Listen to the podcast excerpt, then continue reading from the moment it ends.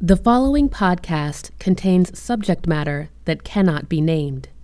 Discussion includes adult language and metaphors that describe specific facets of an experience and are not intended to be extended.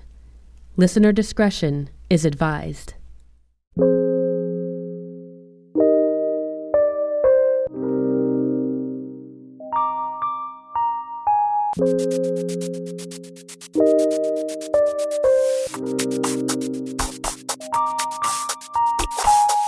I'm Bernie McKnight, and it's Podcast 30. Sometimes I mix up "nobody's worried about me" with "nobody cares about me." Clearly, somewhere along the way, I defined being cared for as being worried about. Being worried about isn't a bad thing. There are a lot of things that we have to make sure get done. There are a lot of things to think about to ensure that we stay safe. And I'm by no means perfect, but I've got a lot of those things under control. And so, while I don't know for sure, it just doesn't seem like anybody's wondering if I'm going to keep it all together, including me.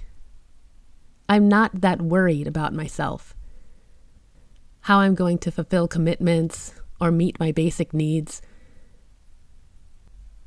But it was something that I did have to do for some time in my life before it became habit. When I needed to learn how to do those things, others worrying about me and me for myself was a form of care. It's not to say that I'll never have to worry about those things again, but for right now, there's nothing majorly problematic right in front of me, and I can use my energy to focus on other things. So I need to reframe my definition of care. So what now? Now comes a time of expansion and revision, not to redefine what care means, but to look for other names it's called by, and then to retrain myself to accept that these new things are caring.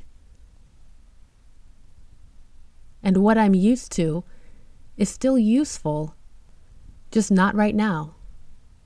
And what I'm used to, I may receive again, just not at this moment.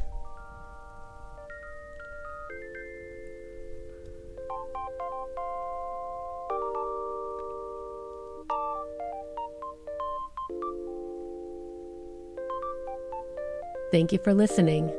For more, please visit BernieMcKnight.com.